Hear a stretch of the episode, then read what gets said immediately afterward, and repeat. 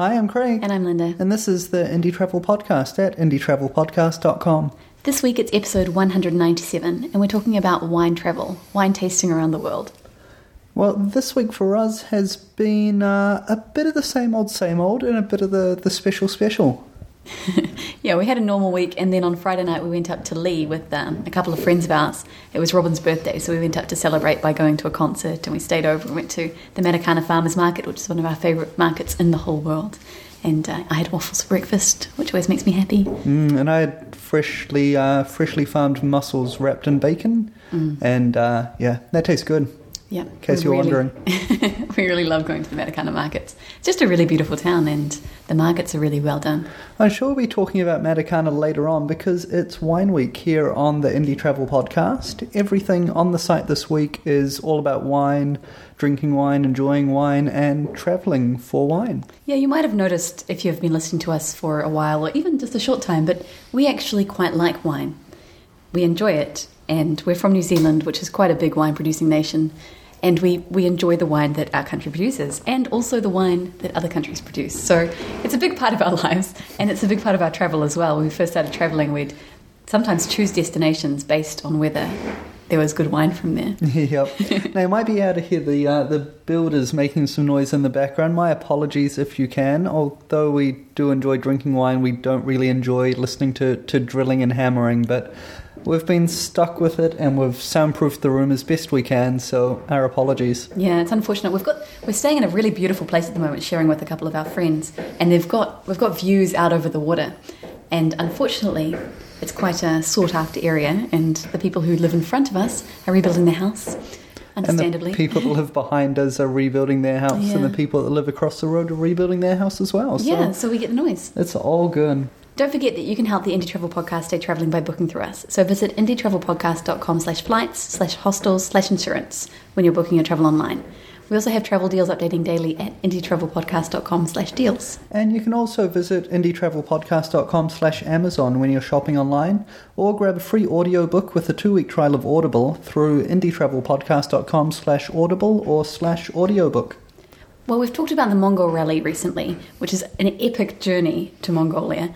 And uh, the, the group that are going are fundraising at the moment. So if you're interested in winning an Intrepid travel trip, then you should buy a ticket to the raffle. It's only $5 and you can buy it between June the 6th and June the 12th. So $5 an entry for a chance of winning an entire trip.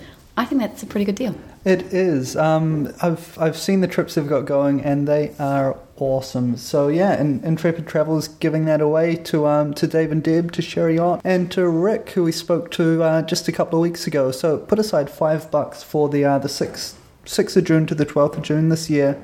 And we'll have some more information on site when the time comes. Yeah, I would probably put more than five dollars aside. I think you know, entering two or three times might be might be in your best interest. yeah, and you're uh, you're funding a great adventure as well. So let's get on to talking about wine. Wine. Wine. Wine in the you know the tasty sense, not the annoying, complaining kind of sense. Yeah. Thanks. well, today's going to be a bit of a storytelling episode as we jump around four continents to um, tell you some of our favourite wine tasting stories and uh, warn you about some of the things we've learned from all this. Yes, indeed. Well, um, why don't we start in uh, in Europe? I guess it's one of the world's most prestigious wine regions, so we may as well start at the most prestigious of them all, Champagne. Yeah, why not? Well, we were in Europe for quite some time, and we visited quite a few different places to taste wine. But I think Champagne was one of the most special. We were going there with my family because my dad's a, a journalist and he writes about wine and travel and all sorts of cool things. So we're heading there with him and my brother and sister and my brother's, uh, sorry, my sister's husband. But unfortunately, my dad had to come home all of a sudden because his house flooded. So we ended up going without him. And we still had a great time. It wasn't quite the same without him, but it was still amazing.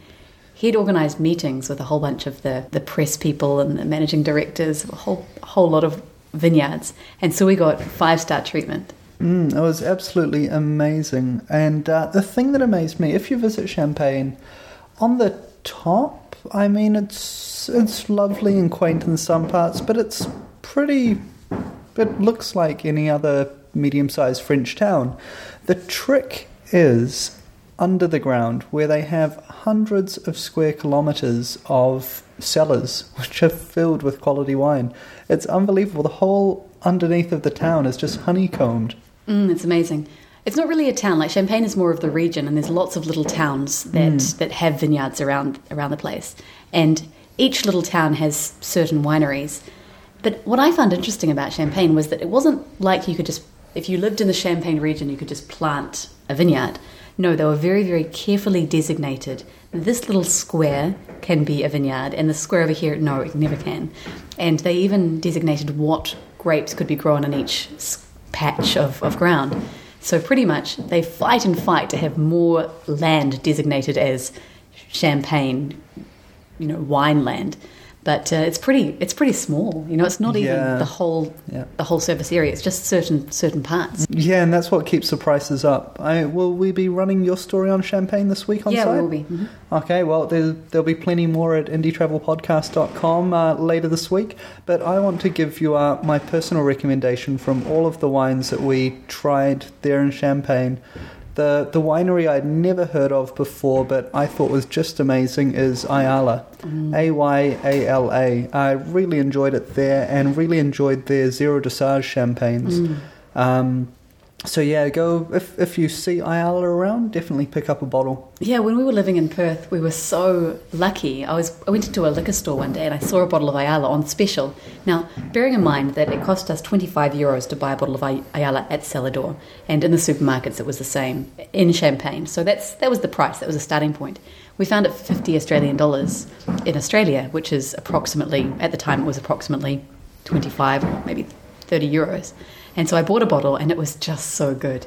You know, I just felt like I got the best deal in the world, you know, a bottle of champagne for 50 bucks. And it was really, really good, good champagne. We found it interesting that there's a real range of champagne. If you go to the supermarkets there, you've got really kind of crap level of stuff, right up to the, you know, the five star kind of kind of wine.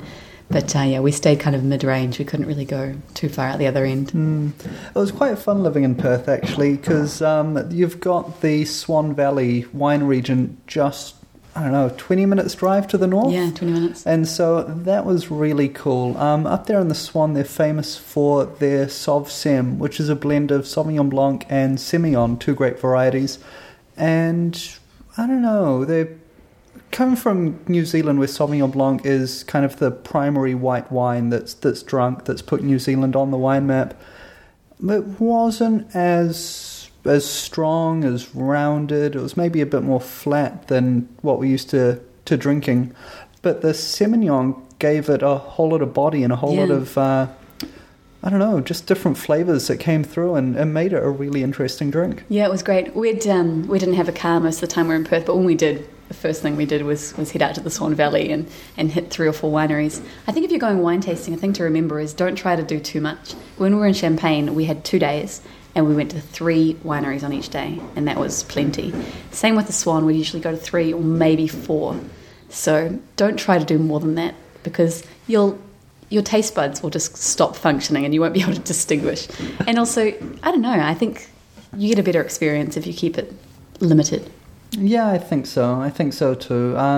Because, you know, if you get tired and you're a bit tipsy, I think you stop enjoying just driving from place to place. And um, and when I say driving, always have a sober driver. Yes, definitely. In Australia, it's really good. Most of the wineries, as you drive in, there's, there's a sign that says, Who's the skipper? So it's asking who's who's driving, who's the sober driver, and quite often they'll ask you when you go in, you know, which one of you is the skipper, which one of you is is driving, and they'll give you tastings, but they'll just give you really small ones, or they'll you know they'll stop you after two or three tastes, which I think is really responsible. It is. It's good. Um, West Coast Australia, the most famous wine region is definitely Margaret River, and uh, we had a couple of days down there, and it was beautiful. Um, really, when we were there, I don't know if it was the time of year or it's normal because of the irrigation, but everything was so lush and, and so green. You know, you drive through Australia and there's there's lots of kind of dun colours, tans and browns and oranges and. And then around Margaret River, there was just this brilliant green coming off the vines and, and off other farms and things like that in the area. And it was really refreshing. I think. Yeah, it was great. We had such a good time driving around there and, and visiting some of the wineries. It was interesting in Margaret River and also in quite a lot of other places. I remember in Austria there were quite a lot of Vinotheks and in Queenstown as well. There's often a store where you can go into and pay for tastings for a whole bunch of different wineries. So it saves you having to travel around, which can be quite a fun night out or afternoon out with your friends if you don't have time to go from winery to winery. Mm. We definitely prefer to go from winery to winery because you get the experience, you get to see what the um, what the vines look like and what the actual winery looks like, and see the staff and interact. And they tend to know their wines better, so you can talk to them about, ask questions, and compare similar wines. But I think these these vinotheks are quite a good idea as well. Mm. You know, especially if you're in a town where you know, some of the wineries might be further away from town, might be difficult to get to. That can be good, a good option. Yeah, my preference was definitely for uh, going to each individual oh, winery. Definitely. It can be a pain in the butt, but you get amazing opportunities, mm-hmm. uh, often to speak with the guy who's in charge of making the wine or the girl who's in charge of making the wine. And um, that's one of the favourite things that I like around Auckland. There are four wine regions uh, Waiheke, Matakana, Kumeu, and Clevedon. And especially in Matakana and Clevedon, you've got a reasonably high chance of actually talking with the guy that makes the wine. Oh, they're quite often family owned. You know, you, have just got a mum and pop kind of operation or, or, a family operation where there's not very many employees even. And you walk in and you go, oh, when did you when did you um, harvest the grapes? And like, oh, I brought them in yesterday. I brought them in yesterday. You know, me and my wife brought them in yesterday.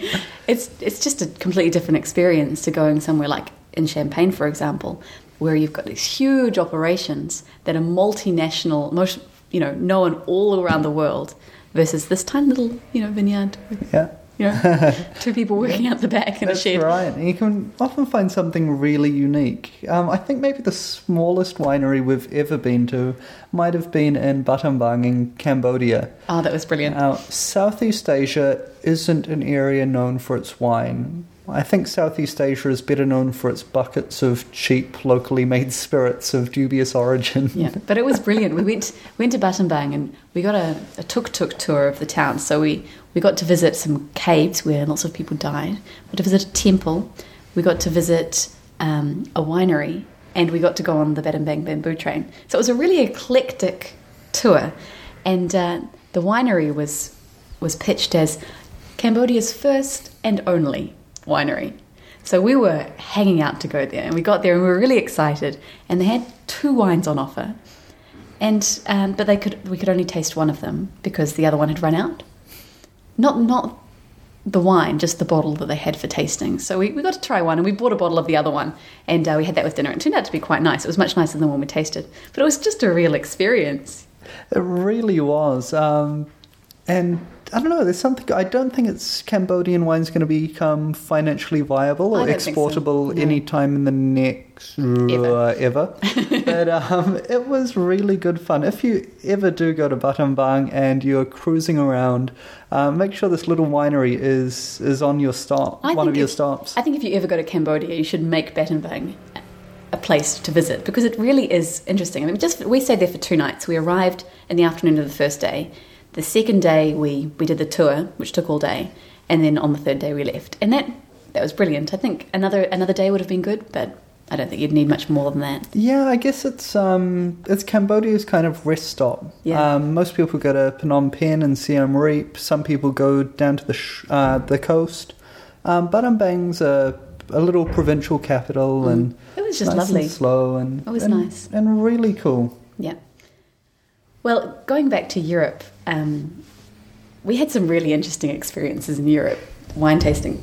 I, I think I'll always remember Malta. Now, Malta isn't known for its winemaking for good reason, because the wine is bad. But uh, we, we really liked wine and we really wanted to have wine with our dinner, so I'd buy this wine called Lacryma Vitis, and uh, we'd often have that with our dinner. I think it cost 65 cents, which is, uh, that was when they still had the lira. Now they're on euros. I think it's about maybe two euros, probably about two euros, two euros fifty. It was so bad. It was so bad. This wine, we we knew it was bad, but uh, we drank it anyway. And then when we went back to Malta a year later, we thought, okay, we'll buy this Lacryma Vitis and see how bad it was because you know at the time we didn't have any choice. If we wanted to have wine, that was what we could have. Because it was all we could afford. because it was all, all, all we could afford. They did have one wine for two lira, which would be about 10 New Zealand dollars, about five euros. Um, we couldn't afford that. So I think we bought it once and it wasn't actually that good. So we went back a year later and tried the Lacryma Vitis. It just tasted like vinegar. It was It that did, bad. yeah. It was tears of the vine is what Lacryma Vitis means. We just we just called it tears of just tears. Our tears. Te- Tears of the wine drinker, I Yeah, I think. reckon. Well, from the disastrous to the sublime, um, one of my favourite um, wine experiences in Europe was when we were hosted by Wink Lorch up at Chalet Belena in the uh, the French Alps, and um, Chalet Balena's just, um, I guess, up above Geneva. we flew into Geneva and headed north. And uh, it was our first night there, and Wink's a, a wine writer and wine educator, uh, focused in on the, the Savoy region. And she had prepared a nice little platter of food and a flight of half a dozen wines. And From the local region. from yeah, from around the place, and it was, It was just brilliant. really cool sitting with uh, with her and her partner Brett and uh, drinking the afternoon away. It was it was a lovely introduction to uh, to the Alps. Yep. Another place where we didn't go wine tasting exactly, but we got to try local wines was in Neusiedl which was absolutely amazing. We were teaching at the time, and uh, so we're teaching at a school in this little town in Austria, and it was a BHAC BHASH school. So it was kind of a technical high school, and part of as part of the school, you could choose to do winemaking as a subject. So about a third of the students were learning how to make wine. And uh, as like a parting gift from the principal, he gave us all a bottle of the school wine, and it was really good. It was. I mean, well. And on that parting day, we all Oh, drank yeah. enough over lunch to not be able to walk back to the uh, the accommodation. What happened was we came into the staff room after our last class, and there was a bottle of wine in each of our places as a, a gift. And then the, the principal came in and said, "Oh, um, I just wanted to say goodbye, and I've got this sparkling wine that I'd like to share with you." So he poured a glass for each of us. There were about eight of us there, so we had a glass, and uh, he had to open another one to, to make sure it all went around. And so we had a drink, and he said, "Oh, another glass." So he popped up another bottle. Gave that out. And then people were starting to leave. He said, Oh, let's have another glass. And people started to say, No, no, no. He said, Oh, look, it's open. so he poured another glass. And then we had to compare that wine with some other wine from another, uh, the same region, another Oh, yeah, winery, and then, Yeah. oh my god. And then he's like, "Oh, you, you guys have got your bottle of the of the school wine, but you should try it before you go." I don't know what he was thinking, but oh my I god! think he was just having fun. We sure were. But Yeah. uh, we walked back to our accommodation and we had planned to go out to the local Vinothek and try a whole lot of local wines that afternoon. We went home and KO'd for a couple of hours. we did. We woke up and we kind of staggered up to the Vinothek because they, they had one of these Vinotheks, which was brilliant. But we didn't drink very much. No, but it was it was a great afternoon there in Neusiedl Um, yeah, Austrian Brilliant. wine is really unknown but really fantastic. On the complete other side of Austria, down in the uh, the southeast, we visited uh, St. Anna am Aigen, Oh, which was we've brilliant. spoken about before, and um, yeah, there was the Weinweg, the the walk around the farms and vineyards in the area where you We could pick up local food, local wine. Because we did this walk, but it was winter, so all the wineries were closed, so we couldn't visit them. But the idea is that you walk from winery to winery and, and stop and have a drink and a glass of water and then walk on. We just did the walk. It took us about two hours, I suppose. And it, was, mm. it was really pleasant. But yeah, it was a bit of a pity we couldn't visit. Yeah. However, this disappointment was made up for because they had a local Vinothek as well. And on the Saturday night, uh, they had a, a Junker festival in the Vinothek. So all of the new wines that had been bottled previously were being opened for the first time to be tried to see if they were any good. And uh, so Junker, that were the young wines. And so all of the, the winemakers were there in the middle of the Vinothek wearing their funny hats.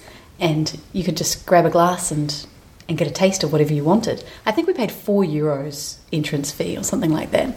And we were guests of honour because we were the Kiwis. yeah. and we'd also gone out with some, um, some teachers earlier in the week and we'd asked for a, a, a t- a type of wine that they didn't have at the restaurant. And the teachers got us and they said, "Oh, you guys didn't try that wine. You know, you'll have to come over here to the to the counter and you can try it." So they brought out three different types and like, "Oh, and you haven't," and they just kept giving us different types of wine. It was quite nice. It's a good problem to have. Yeah. A good problem to have. I'm reminded of uh, when we were in Uruguay, staying with Matias and, and his family. Oh, um, we're at, at the family family house in, in Montevideo, staying with friends of friends, and about we arrived in Montevideo about eight or nine o'clock in the evening, and were collected from the from the bus station with the friends we were traveling with. Taken back to the house around ten o'clock. It was decided that we should start preparing dinner. Now Yeah. this was this was great news to, to us because Yeah, we quite we'd been stuck on the bus all day. We'd had a mission of a, of a journey. So yeah, at about ten o'clock, we decided to have dinner. So Matthias and Craig went off to the supermarket to, to buy some food. They got back about what eleven.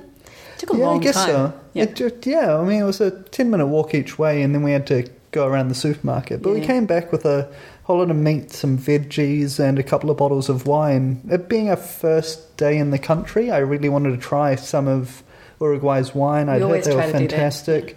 And uh, so I picked up a couple of kind of mid range to upper range bottles that were still affordable, you Mhm. know, about $15 each, I think. And um, brought them back to the house along with dinner. hmm And then the cooking began. But in Argentina and Uruguay, the way of making a barbecue is a little bit time consuming. First of all, you have to start the fire, then wait for the fire to die down to coals, and then you push the coals across, and it's under a grill, and then you put the meat on top. So it takes quite a long time. So we eventually ate at about one o'clock in the morning, by which time Ange and Janine were basically falling over with, um, with, with hunger. Uh, but during this time, we drank the wine that Craig had bought. And um, Matthias's dad came home and joined us, and it was really nice. And then the wine ran out. We were all a little bit sad about that, and Craig was talking about going back to the supermarket. Not that was really a viable option because it was about half past midnight. But Matthias's dad said, No, no, I see that you guys like good wine. I see that you can appreciate it. I have a cellar. So he went downstairs and pulled up some just spectacularly good wine, like really top notch stuff. And he said, I'm very happy to share it with people who like wine. And we were like, We're very happy that you're sharing it with us. Yeah, fantastic. Well, that's only about half the stories we've got in our notes, and that's only about a third of the places and, and stories that we originally brainstormed. But um, we are already at 20 minutes on this podcast, so I guess we ought to wrap up. If you had one more place to talk about, Linda, where would it be? New Zealand. Definitely. Wine tasting anywhere in New Zealand is brilliant, but I especially like wine tasting around Queenstown. Um, for example, was it Chard Farm? Mm-hmm. Getting to Chard Farm is an adventure in itself because you have to drive along this road that's alongside the Kawarau River, and that's just one of the most beautiful rivers in the world, I think, with the um, the the bridge across it where bungee jumping was born. And, and anyway, but to get across, you have to go across um, a little gorge and then drive along the this narrow little road to get to the end to get to the winery, and it's scary, but uh, you're rewarded at the end by good wine. yeah, it's good fun. Um, so you're, you're going Gibbston Valley, the area around Queenstown, New Mhm. Zealand. I love it down there um, because I know the Auckland wine region so well. I'm always drawn there. But I'm thinking of when we visited the oldest vineyard in South America. Now, I cannot for the life of me remember what it's called, but it's uh, near Huacachina in Peru. Oh, yeah. And I'd never heard of Ica. Peruvian Ica. wine. Yeah, there's a few wine, wineries near Ica. Was Mm. that the one where we got to crush grapes with our feet? No, but that was later the same day. That, That, was, was, a brilliant afternoon. that was good fun. Yeah, we yeah, it was good fun.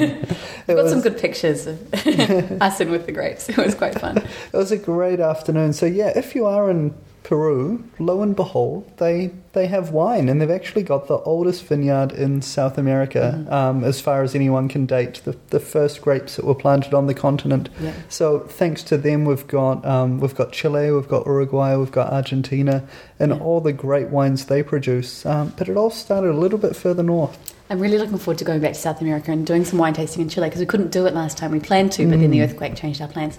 And also in Bolivia, uh, near the border with Argentina, I heard there's some quite good wineries around there that I'd like to try. Yep. I mean, yeah. Well, we really enjoyed the wineries up around Cafayate, which are uh, near Salta, Mhm. which is almost in the same region. But we found it strange when we were in Cafayate when we went to the wineries, and they had a wide range of wines on offer, but they only let us taste the really crap stuff. Yeah. It was really strange because you know, as people who like wine, we've we've tried the not so good wines in the past, and you know, quite often if something's going to be too expensive, for example, when we were in Mendoza, we went to a winery and they were going to charge us the equivalent of it was I think it was twenty dollars each to taste three wines. So instead, we just said no. We went to the supermarket and spent that money on I think about four wines, and then sat around and talked crap about what we thought about it, and, And that, ended up being a much better experience. And that included the wines that we were going to be able to taste. It was Yeah. ridiculous. It was absolutely ludicrous. It was madness. Um, so yeah, the the infrastructure in Argentina we just haven't enjoyed. I don't know what's up with it, but um, I have a theory about it. I think Oh, that yeah. they're trying to educate people about wine. And so we in this one where we didn't get to try very good wines, they gave us a really good tour and explained the winemaking process.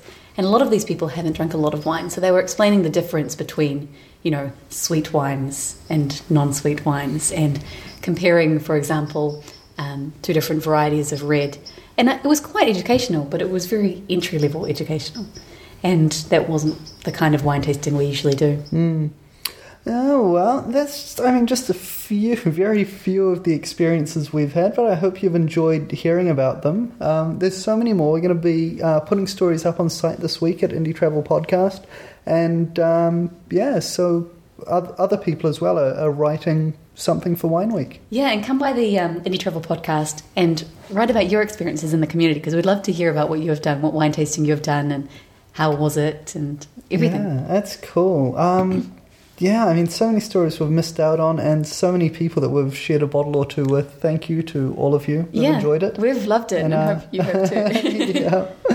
Well, into the uh, the community this week, we've got some uh, some thoughts on travel medicine, which is developing interestingly, uh, Steve is looking for advice on a trip to Prague, and also on a trip to Bratislava that's coming up soon. hmm and we're also talking about train travel around Europe. So uh, come and sign up at indietravelpodcast.com slash community and that will allow you to post in uh, the status updates, upload your photos, your trip reports, and uh, join in on the forums. Yeah, we'd really love to hear from you and hear about your stories and to talk about anything you'd like to talk about. Yeah. Hey, I just want to mention something we haven't talked about yet is uh, for people going to Thailand and Laos this year, Stray Asia is having a two for one sale that goes until the end of May. So that Ooh. gives you just a couple of days. Uh, it's advertised on the site. If you go to the Thailand or Laos page, you'll see the ads for it. Um, but click through those links, and if you buy one pass for the hop on, hop off backpacker bus in Thailand and Laos, um, you'll get another free pass for your friend or partner. Yeah, and if you're thinking about it, then you should definitely do it because it's a really good deal. And also, you can find out about our experiences by looking on the site because we talked about how we found it. We found it very good. Indeed, we did. It was great. Um, remember to put five bucks or more aside for the big Mongol Rally raffle. That's happening June 6 to June 12. Uh, we'll tell you about more about that next week. Yeah, but you can win a trip from Intrepid Travel and help fund a great adventure this year. So it's definitely worthwhile for you and for them. Yep, it's a win-win. It sure is. you can help the Indie Travel Podcast stay travelling by booking through us. So visit indietravelpodcast.com slash flights slash hostels and slash insurance when you're booking your travel online. We've also got travel deals updating every day at indietravelpodcast.com slash deals. And don't forget to type in indietravelpodcast.com slash Amazon when you're shopping online. Or you can get great trial bonuses from our partners. Uh, download a free audiobook with a two-week trial of Audible through indietravelpodcast.com slash audible or slash audiobook. And get a two-week $1 trial of the Travel Hacking Cartel at indietravelpodcast.com slash travel hacking. I think we're under attack. There's a, there's a biplane going overhead. Far out. Well, it's not World War II week, it's Wine Week here on the Indie Travel Podcast. So make sure you visit the site later this week and see a pile of news stories about wine and travel all over the place. If you're listening to this show in the distant future, just Google for Indie Travel Wine Week and I'm sure that'll pop up first. Yeah, or go to the site and use the keyword wine. That should work quite well. For some non monetary ways of helping us out, tell your friends about the Indie Travel podcast, invite them to our Facebook page at facebook.com slash indie travel, or leave a five star review for us in iTunes. Well, I think that's pretty much us for this week, for this wine week. So until next week, travel well.